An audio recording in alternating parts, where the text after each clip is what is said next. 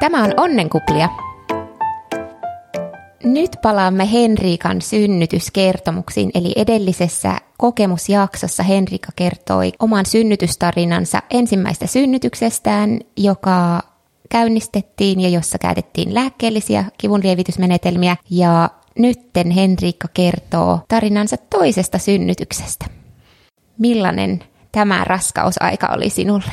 Ja aloitteko te heti yrittämään uutta? No siis silloin 2016 elokuussa, kun esikoinen on syntynyt, niin jo silloin kummatkin ajatteli, että kyllä haluaisimme toisen lapsen. Sen haluan sanoa tässä, kun on paljon puhuttu siitä, että miksi lapsia halutaan ja miksi ei, niin mä koin, että se oli fundamentaalisti niin kuin täysin erilaista toivoa esikoista kuin sitten kuopusta.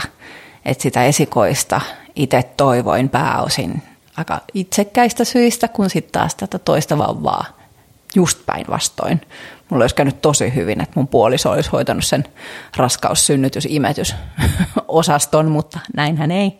Eli itsekkäillä ei syillä sä tarkoitat, että ensimmäisessä raskaudessa oikeasti halusit olla raskaana ja kokea sen? Joo, tai siis joo että halusin sen kokemuksen, että millaista tosiaan on olla tällainen niin kuin ikään kuin niin eläin kuin nisäkäs olla voi tavallaan. Niin, niin sitten se, että sehän raskaus on loistava termi, se on todella raskasta olla raskaana.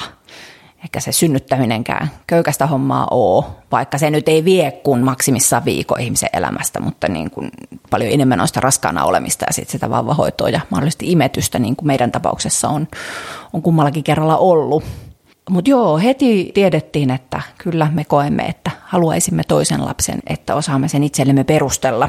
Äh, kyllä sitä niin kuin alusta asti ollut, että saa tulla heti kun vaan mahdollista. Että tiesimme, että se on meille hankalaa ollut saada minua raskaaksi, niin, niin siitä sitten alkoi yritys ja nyt sitten Kuopus syntyi 2020 tammikuussa, että kyllä kolme ja puoli vuotta otti. Ja miten, olitteko te koko ajan vaan sillä ajatuksella, että antaa tulla, jos on tullakseen, vai yritittekö te tosissanne? Öö, no äh, aluksi tietenkin siinä vauvahoidon ohessa antaa tulla, jos on tullakseen. Sitten sitä yrittämistä jonkun aikaa, ja kun se käy tuottanut tulosta, niin sitten haettiin taas akupunktiosta apua. Se ei heti auttanut, en osaa sanoa, että oliko se sitten se, joka sitten jonkun ajan päästä auttoi kantaan hedelmää kirjaimellisesti. Ja millaista muuten on yrittää ja kun se ei heti Se on tapahdu. ihan kauheaa. Se ei. No, mulla ei itsellä ole tästä kokemusta, niin mit, minkälaisia ajatuksia siinä tulee? No kyllä se niin kuin, sitä on kyllä aika vaikea sanoin kuvailla, mutta kevyttä se ei ole. Eikä se parisuhteelle kyllä hyvästä ole me ollaan aika, aika vähillä arvilla siitä, siitä selvitty, mutta ei se kyllä missään nimessä helppoa ollut. Mikä sellaisina raskaina hetkinä helpotti? Onko sulla mitään sellaista mielessä? Öö, no tavallaan joo se, me ollaan kummatkin kuitenkin alusta saakka, sitä kun me ollaan tavattu, niin me ollaan kuitenkin niin kuin ensisijaisesti valittu toisemme ja ollaan kiitollisia siitä, että meillä on rakkauteen perustuva parisuhde. Ja sitten jotenkin kummatkin hyvin lapsirakkaita ollut silloin, kun me on tavattu, mutta että ollaan alusta asti sanottu sitä, että vaikka ei tulisi lapsia, niin me yhdessä halutaan olla, olla vanhoiksi saakka. Niin se tietenkin auttoi asiassa, että tiesi, että ei tarvitse yksi olla. Ja tota, sitten myös se, että kummatkin on ollut aina tietoisia, että, että lapsettomuutta on paljon. Että se ei ole mitenkään itsestään selvää, että kaikki, jotka haluaa lapsia, niin niitä saa. Niin sekin tietenkin tavallaan niin kuin se oli jotenkin hämmentävää, että kun me ollaan kummatkin sit niinku tosi kivuliaan tietoisia ja pidetty aika tiukka linja retoriikassa, että sitten niinku lähettyvillä on hyvää tahtovia ihmisiä, jotka ei sitten kuitenkaan tiedosta sitä, että ei ole itsestään selvää.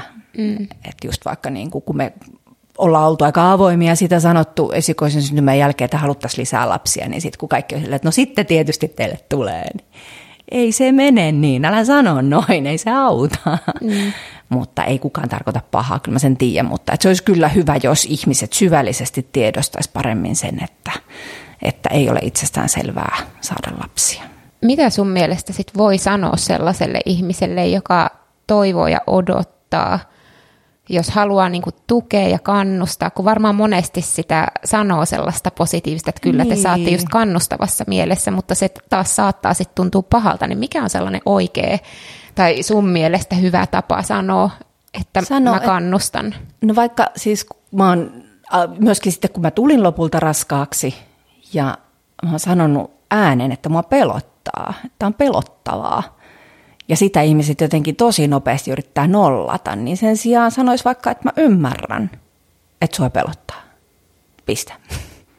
niin jo se auttaisi sen sijaan, että mitä sä nyt sitä pelkäät, mitä tuli tosi paljon. Okei. Okay. Toivottavasti mä itse ole sanonut sellaista. ei, ei saa tosi taitava elää sure. Mutta siis ylipäätään, että jotenkin niin kuin, vaikka niin kuin, ja sitten voi sanoa ihan suoraan. Se toimii kanssa ainakin mulle tosi hyvin, että, että just, että kerro miltä susta tuntuu, taikka että se varmaan tuntuu joltain miltä. Tai niin kuin tavallaan jättää se auki, eikä laittaa sanoja toisen suuhun näin niin kuin jotenkin. Mm. No mutta millaista oli sitten se toinen raskaus verrattuna ensimmäiseen? No siis ensinnäkin se, kun se saatiin se positiivinen raskaustesti tulos, niin siihen suhtautui tosi kahtia jakoisesti, koska mä tietysti pelkäsin aika paljon, että se menee kesken, koska mulla oli syytä pelätä, että se menee kesken. Niin se on jotenkin hankala perustella itselleen sitä kahtia jakosta tunnetta että on yhtä aikaa tosi onnellinen ja tosi kauhuissaan.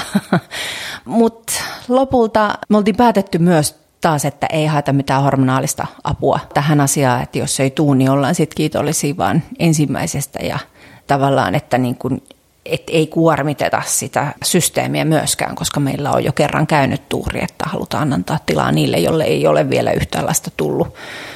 Tullut mutta tota noin, niin sitten se raskausaika oli jälleen kovasti paljon erilaisia asiaan kuuluvia oireita, jotka tuntui hirveän tutuilta. Hyvin samankaltaisesti mä kyllä voin, mutta sitten se, että siinä oli se esikoinen, niin elämä oli kovin intensiivistä. Että sitten niinku mun piti aina sanoa se ääneen, että jos mä en pystynyt johonkin ja sitten jotenkin se oli jännä myös havaita, että kun olin jo kerran saanut lapsen, niin sitten lähettyvillä ihmiset koki, että mä oon jo kokenut tässä hommassa. Että tavallaan kun meidän ystävät, rakkaat ihmiset siinä lähellä niin myötä, eli niin kovasti sitä ensimmäistä raskausta. Ja mä koin, että se toinen raskaus oli vielä enemmän riskiraskaus kuin se ensimmäinen, koska mä olin reilusti vanhempi. Mä tulisin oleen 39 synnyttäessäni melkein 40, niin, niin, niin olin faktisesti vanhempi ja jo valmiiksi rajoittunut tässä lisääntymisasiassa selvästi, niin tiesin, että se on mulle riskaabelia tämä raskausaika, niin sitten jotenkin olisin tarvinnut tukea, mutta musta tuntuu, että ympäristö ei ollut enää ihan niin myötäelävästi kuin siinä ekassa raskaudessa, koska jotenkin ihmiset ajattelee, että sä oot jo kerran ollut, niin sä tiedät jo mitä on luvassa, vaikka ne on yksilöitä siittymisestä alkaen, niin, niin, tota noin, niin se teki se vähän raskaammaksi. Koin eka kertaa eläessä niin kuin yksinäisyyttä, kun musta jotenkin tuntui, että niin kuin myöskin se puoliso oli enemmän ehkä siinä esikoisen elämässä kiinni ja niin kuin tavallaan, että ei ollut niin paljon. Mä, mä jäin vaille huomiota, mä olisin mm. halunnut lisää huomiota. Mm. Ja toikin pitäisi sanoa, kun ei sitten niin. ei tajua ihmiset. Totta kai, mutta mä myös ymmärrän. että mm. Mä oon jopa pyytänyt anteeksi parilta ystävältä, että sori, että mä en ollut parempi tsemppari kuin olit tokaa kertaa raskaana. Mutta hyvin se meni se raskausaika kaikkineen päivineen. Toki se niin alkuaika tosiaan aika paljon pelättiin sitä keskenmenoa ja pohdittiin, että kertooko esikoiselle, kun totta kai äiti käyttäytynyt hyvin erikoisesti ja muuta. Ja mutta sitten mä päätin, että mä kerron mahdollisimman varhain mahdollisimman monelle, koska mä ajattelin, että jos se menee kesken, niin sitten mä tarvin kaiken mahdollisen tuen, mitä mä voin saada, niin siitä syystä halusin kertoa. Mm, ihan. Sä oot tällainen avoin. No juu. Miten sitten, kun oli toinen lapsi, niin pystyit se tai valmistauduit se synnytykseen eri tavalla kuin aikaisempaan, tai tuntuko siihen, että siihen tarvii silti valmistautua, vai oliko ne edelliset kokemukset riittävänä tukena siihen synnytykseen valmistautumiseen ja synnytyksen lähestymiseen? No joo, no siis kyllähän niin kuin tiedot siellä oli ja ne ajatukset, eikä ne ollut siitä kyllä muuttuneet, mutta sitten koin, että täytyy silti tehdä itselleen niin kuin valmistaa itseään siihen. Mä kävin yhdellä sellaisella kurssilla, joka oli vaan, olisiko sulla yhden päivän, kaksi päivää, jossa nimenomaan kerrattiin hengitystekniikoita sit itse synnytystä varten. Ylipäätään koen, että siinä pystyy olla aika itsenäinen, että mä valitsin uinnin ja kävin uimassa aika ahkerasti loppuun saakka ja sellaisena niin kuin omana aikana. että tota, kun omassa kodissa nykyään tietenkään ei saa samalla lailla omaa aikaa kuin mitä sai silloin, kun odotti ensimmäistä, niin, tuota noin, niin, niin sitten se, että kun poistuin kotoa, niin se oli se uimahalli se mun oma safe place, jossa pystyin sitten aina meditoimaan ja rentoutumaan. Ja, ja sitä, sitä sellaista hyvältä tuntuvaa liikettä. Unet oli vähän vähissä sinne loppuraskauteen. Niin, niin, niin, niin. se latas energiaa. No toi on varmasti tosi hyvä, että ottaa kuitenkin se ajan, vaikka sä sanoit, että arki oli tosi kiireistä tai hektistä ja semmoista. Täyteläistä. täy, niin, niin, niin tota, kuitenkin sitten sä niin. otit sen säännöllisesti sen oman ajan, mikä on tosi hyvä. Joo. Miten sitten synnytys lähti tällä kertaa käyntiin ja milloin? No, sehän meni taas yli aikaa. Mä niin kovin toivoin, että sitä ei tarvitsisi käynnistää ja että ne supistukset alkaisi luonnostaan, mutta en sitten myöskään ollut niin kuin halukas mitään niin kuin vahvaa manipulointia sen edistämiseksi sitten, mutta tota noin niin. Mitä sä tarkoitat vahvalla manipuloinnilla? Olikohan siihenkin tarjolla vissi ainakin akupunktiota olisi kai ollut ja en nyt muista mitä muuta, mutta että, niin kuin, että mä jotenkin niin kuin halusin, että mä jotenkin haluan ajatella, että luonto kantaa. Joo. mutta tota, sitten sain rakkaalta ystävältäni ensinnäkin apuja, kun Paula oli käymässä ja, ja hieroi mun hartioita ja päätä. Tuntui aivan ihanalta eräänä päivänä, en muista kuinka paljon yli aikaa. Mm. ja sitten samana päivänä ystäväni Sivi hieroi mun alaselkää ja sinä iltana sitten on supistukset alkaneet kotona. Meillä jälleen oli varattuna aika, tällä kertaa naisten klinikalle, käynnistysosastolle. Mutta eli se oli tota, kuitenkin sitten aika pitkällä sitä aikaa, milloin käynnistettäisiin. Eli... Oltiin kyllä joo. Olisiko se ollut perjantaille se aika, kun tiistai-iltana iltana alkoi joo. supistukset. Ja tota, ne alkoi kotosalla, mutta ne vaikutti vähän semmoisilta harjoitussupistuksilta, niin mä oon sitten mennyt nukkuu olisiko se ollut niin, että vedet meni puoli 12 hujakoilla kotosalla silleen, ei se nyt mitenkään su- kovin suurelta vaikuttanut, niin mä arvelin, että joskus ne on taas mennyt vausittain. Okei. Okay. Mutta Eli niin, ei ollut sellaista niin elokuvien ei. sankoa, joka tippui jalkojen välistä? Juu, ei. ei. Dramatiikka puuttui täysin. Mutta mä oon sitten mennyt nukkuun ja sitten mä oon herännyt supistuksiin, että ne on ollut sen verran kivuliaita. Ja sitten mulla oli mielessä ystäväni sanoma lause, että ottaa supistuksia rauhassa vastaan. Niin sitten minä otin niitä kotona rauhassa vastaan ja niin ne siitä aika kiitettävästi sitten tuli säännöllisiksi.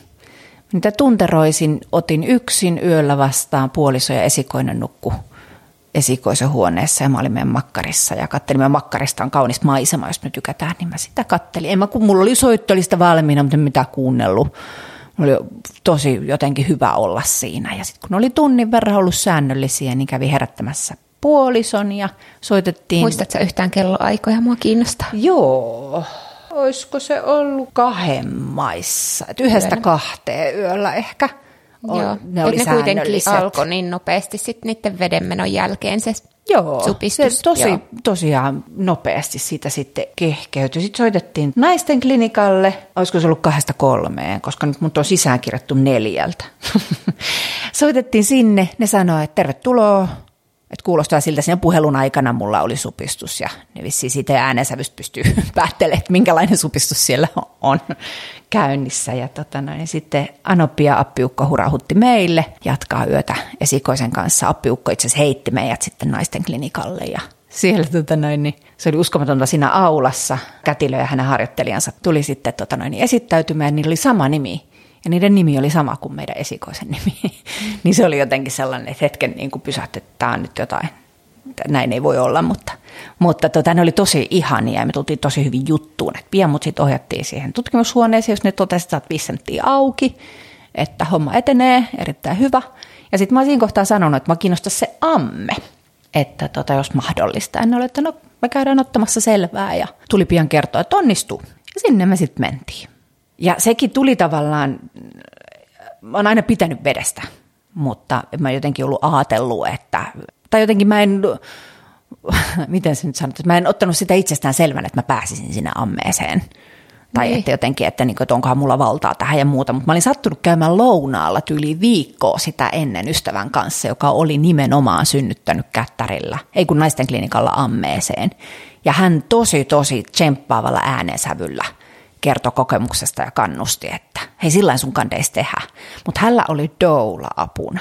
Ja jotenkin kun, kun siinä oltiin vain minä ja mun puoliso ja tämä kätilö ja hänen harkkarinsa ja se, ensinnäkin se ammehuone on ihan uskomattoman hieno, se on vasta remontoitu. Se oli sellainen spa-osasto silleen tyyliin katossa tähti taivas valaistus. Ja... Just joku toinen mainitsi, että se vaikuttaa ihan spaalta tuolta naisten klinikalla.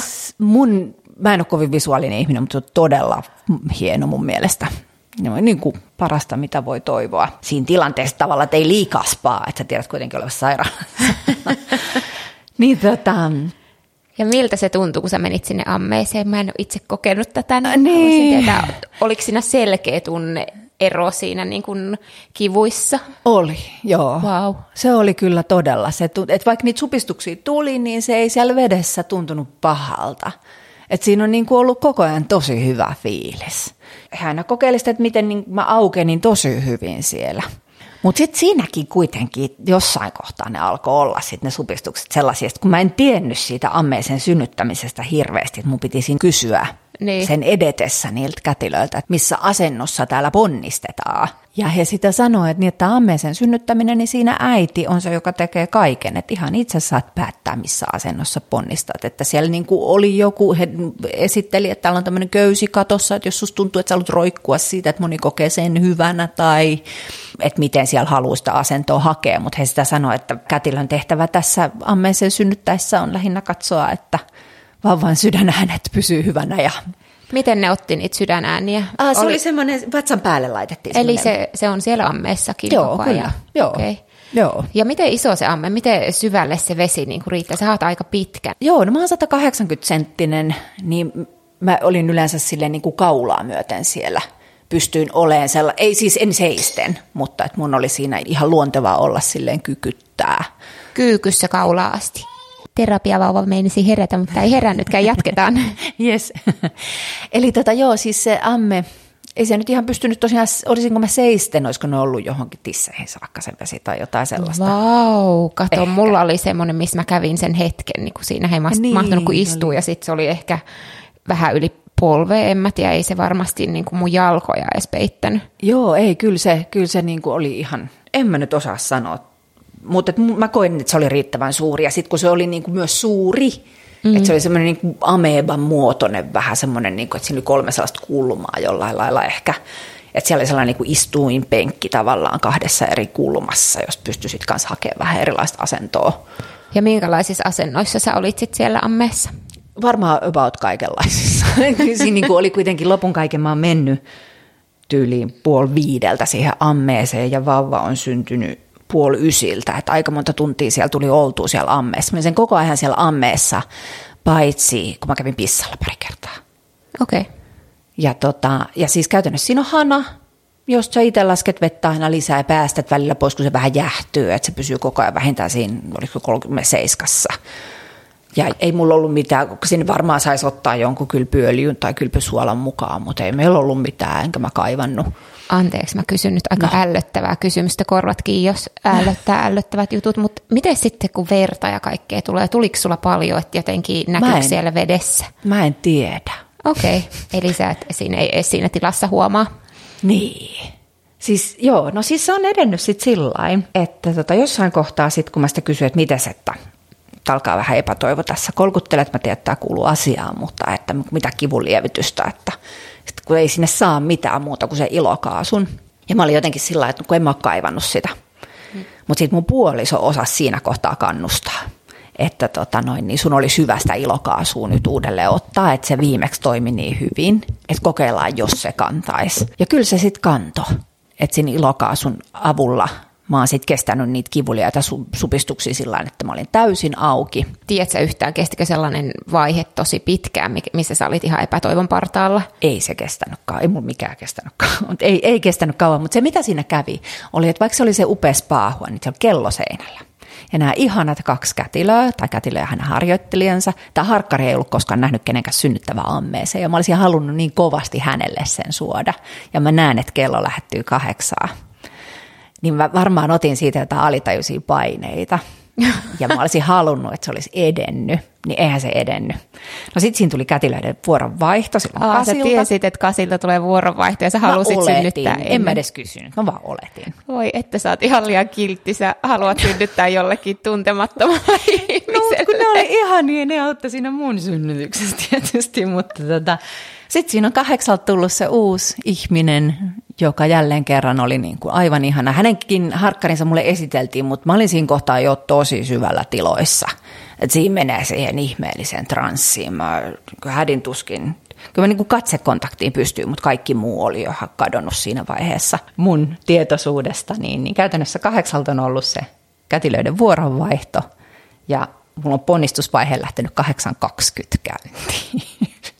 Et kaikki paine kato siitä, että tarvitsisi nyt jotenkin nopeasti edetä, niin sittenhän se lähti etenee.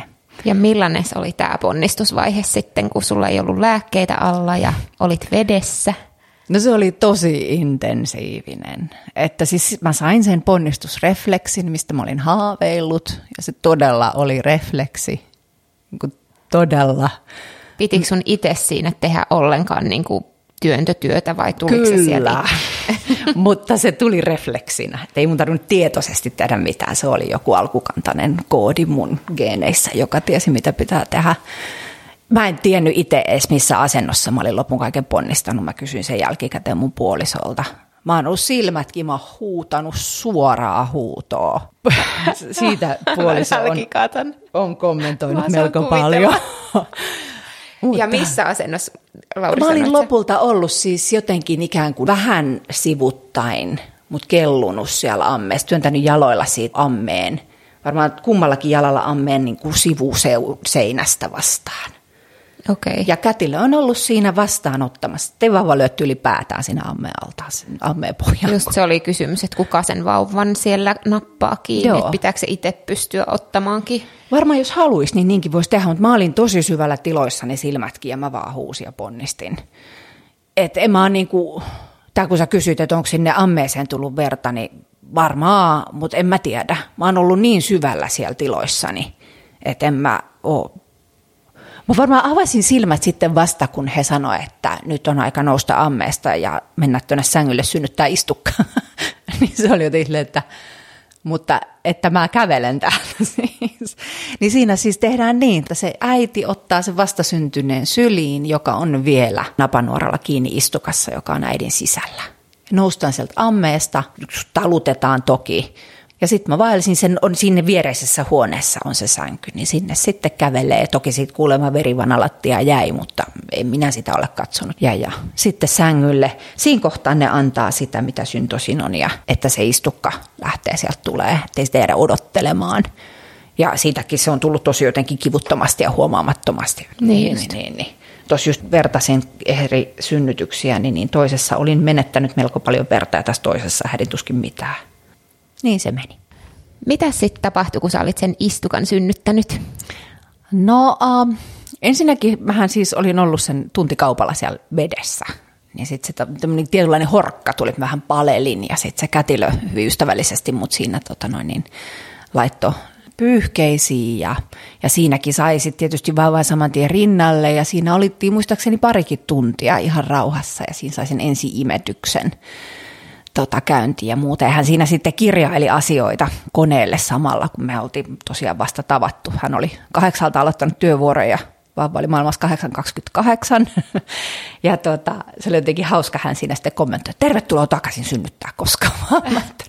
Kiitos vaan, mutta että meille tuskin enempää lapsia tulee, mutta uskomatonta, että miten nopeasti tuntemattomaan ihmiseen pystyy sen luottamussuhteen rakentamaan jotenkin, niin kuin hänkin tietenkin luonteeltaan täysin erilainen kuin nämä, joiden kanssa mä olin sen aikaisemman työn siellä ammeessa tehnyt, niin, niin, niin, niin suuri arvostus kätilöitä kohtaan kyllä kasvoi tästäkin synnytyksestä entisestä, jos mahdollista.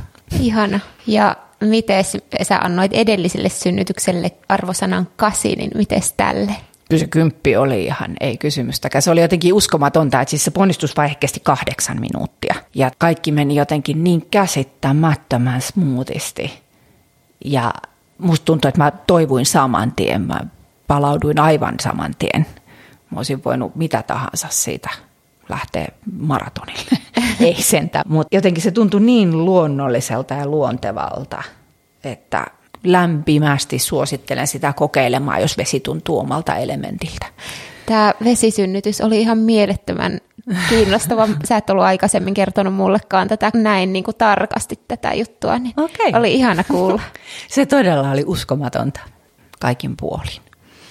Ihana. Siellä oli hyvä olla. Eikä se kipu ollut mitenkään, että, että ainoastaan sille se epätoivo, joka siihen kuuluu, kun sä et vielä tiedä, miltä susta tuntuu kohta, ja sä jännität, että mahdaanko mä sietää sitä. Mutta siinkin kohtaa ehkä mua jonnekin kantoi se niin ajatus naisista ympäri maailman, että tavallaan tässä niin kuin naisten ketjussa pitää luottaa myös siihen omaan kroppaan, kun kaikki on kerran mennyt hyvin, että mikseikö se kantaisi loppuun saakka. Joo, ja Krista taisi viime jaksossa sanoa, että siinä kun tulee se semmoinen ihan täysi epätoivo, niin se voi monesti kestää vain seitsemän minuuttia tai Joo. tosi lyhyen ajan. Niin sekin ehkä, kun tietää sen, niin, niin se auttaa sitten. Niinpä, kyllä. Mutta ihana tarina tämä. Tähän on varmaankin sitten hyvä lopettaa. Joo. Kiitos hirveästi, että kerroit. Ei kestä.